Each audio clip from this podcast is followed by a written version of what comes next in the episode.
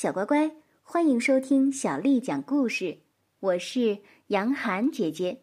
今天，杨涵姐姐继续为你讲的是《列那狐的故事之回归乡野》。列那大踏步的走着，他感到说不出的幸福。他是自由自在的了。他获得了狮王和狮后的宠爱和友情，在王宫中有了地位。并免除了后顾之忧，仇人们暂时不敢找他麻烦了。他现在就要同海木林和孩子们团聚在一起，恢复他念念不忘的平淡忙碌却又充满乐趣和温馨的生活了。他的脚步都变得轻松而愉快，心中说不出的兴奋，仿佛已经望见了马贝杜的城堡。然而。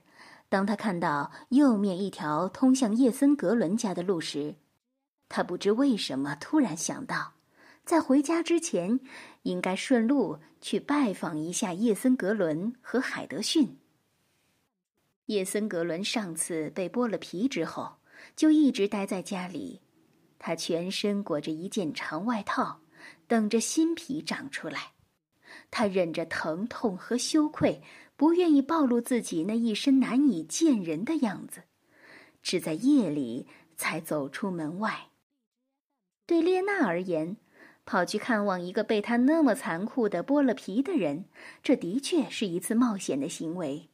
可是列娜是一贯不怕冒险的，她甚至把再一次冒犯一下受了苦的叶森格伦当做是一件非常刺激的事情。于是他一见面就说。亲爱的舅舅，我专程来探望您和舅妈，并且向你通报一下狮王的健康情况。狮王要我向你问好，他还要我对你说，多亏了你的皮，他才治好了这场大病。他对您一再表示感谢，他将永远把您记在心上。哼，叶森格伦吃够了列娜的亏。他不愿意再跟这位狮王的宠臣、他的仇人亲近和纠缠了。海德逊也知道，是这位客人使她丈夫受到了那么多的苦，他也改变了一向好客的态度，而冷冰冰的对他，这样就造成了一个令人尴尬的局面。可是列娜对此却满不在乎，她大模大样的坐下，并抬起头来，一眼望见。几只大火腿挂在烟囱壁上，呵，舅舅呀，这些火腿可真是不错呀，香味儿一直钻进我的鼻孔里。叶森格伦没好气地说：“那是我留着过冬用的。”真是想得远呐！可是，你就不怕贼吗？公开的这样挂着，凡是看了他的人都要被吸引住的。都是要打主意的，哼！被盗，我看看有谁能办到。叶森格伦没好气的反驳着列娜：“我天天就坐在这里，房子的两个通道是门和烟囱，烟囱堵死了，门也锁了。如果再被盗，那就是出了鬼了。”听了他这些话，列娜笑起来。不过，我觉得你最好把那个火腿呀找一个妥当的地方藏好，然后到处散布谣言，说你的火腿被盗了。这样一来，别人就会认为你家里已经没有火腿了，就没有人会打你的火腿的主意了。提了这么一个自认为很巧妙的建议，列娜觉得叶森格伦应该为了表示感谢。分一片火腿给他当晚饭吃，但是叶森格伦夫妇不但没有给他火腿，连晚饭也没有让他吃一口。列娜只好空着肚子，恼怒的上路了。走在路上，列娜越想越气愤，她觉得叶森格伦应该为他的小气而付出代价，于是转头又回到了叶森格伦的家。在他们进入梦乡之后。扒开烟囱，偷走了火腿。第二天一早，列娜又跑到了叶森格伦的家，她看见叶森格伦正在门口暴跳如雷。啊！天哪，是哪个贼这么狠心？看看我现在的这副惨样，还来偷我补养身体的火腿，真是丧尽天良呐！他大喊大叫，但不知道该控告谁，猜了半天也猜不出谁是案犯。这时候，列娜进来了，她已经吃饱了肚子，显得精力充沛，心满意足。嘿，亲爱的舅舅，你怎么了？好像情绪不佳嘛？是不是病了？别提了，那三块美味的火腿，你是知道的吧？哎，叫人给偷了。啊，原来是这么回事儿啊！呃，应该这么说，有人偷走了你的火腿。嘿，对，就是这样。不过舅舅，这还不够，还应该上街上去喊，让所有的邻居都对这一点深信不疑。哎，我跟你说的是实话，真的有人偷走了我的火腿，我美味的火腿。丽娜说：“好啦，这话不该对我说。抱怨的人不会有任何损失，我知道。”你把自己的火腿放在过往行人看不到的地方，这样很好。我很赞赏你的做法。你是在跟我说风凉话？你不愿意相信我的话吗？我告诉你，我的火腿真的被人偷走了。说吧，继续往下说吧。你不相信我们说的话，这可不好。海德逊夫人说。如果这些火腿还在，我们可以一起分享。你也知道，我们是很乐意这样做的。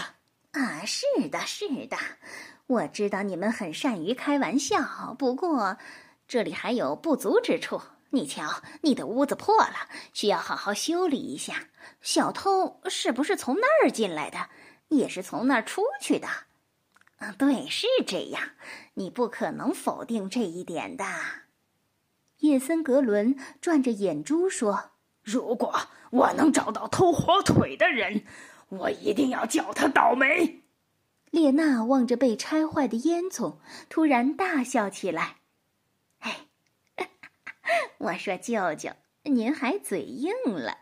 您这不已经照我说的办法做了吗？现在火腿肯定是万无一失了。您的表演……”已经向人们证明了火腿不在你们家了。难道您真的连您的外甥都不能赏赐一点儿吗？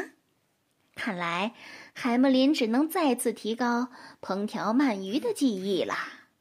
至于腌制火腿，那就算了吧。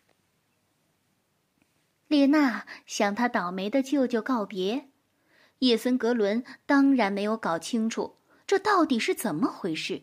现在他不仅想着丢失的火腿，还想着那些没有到手的鳗鱼。看来这种乡野生活还是蛮愉快的。列娜在流逝的时间里找到了从前的感觉，她更坚信了自己远离朝廷的选择，那是让人又伤脑筋又不得好处的。与其和那些愚蠢的家伙们在朝廷上勾心斗角。他还不如用自己的聪明才智来创造他的美好生活，自由自在的生活呢。小乖乖，今天的故事就为你讲到这儿了。如果你想听到更多的中文或者是英文的原版故事，欢迎添加小丽的微信公众号“爱读童书妈妈小丽”。接下来的时间，我要为你读的。是唐朝诗人杜甫写的《登高》。登高，唐，杜甫。风急天高猿啸哀，渚清沙白鸟飞回。无边落木萧萧下，不尽长江滚滚来。万里悲秋常作客，百年多病。独登台，艰难苦恨繁霜鬓，潦倒新停浊酒杯。风急天高猿啸哀，渚清沙白鸟飞回。无边落木萧萧下，不尽长江滚滚来。万里悲秋常作客，百年多病独登台。艰难苦恨繁霜鬓，潦倒新停浊酒杯。风急天高猿啸哀，渚清沙白鸟飞回。无边落木萧萧下。不尽长江，滚滚来。万里悲秋常作客，百年多病独登台。艰难苦恨繁霜鬓，潦倒新停浊酒杯。小乖乖，晚安。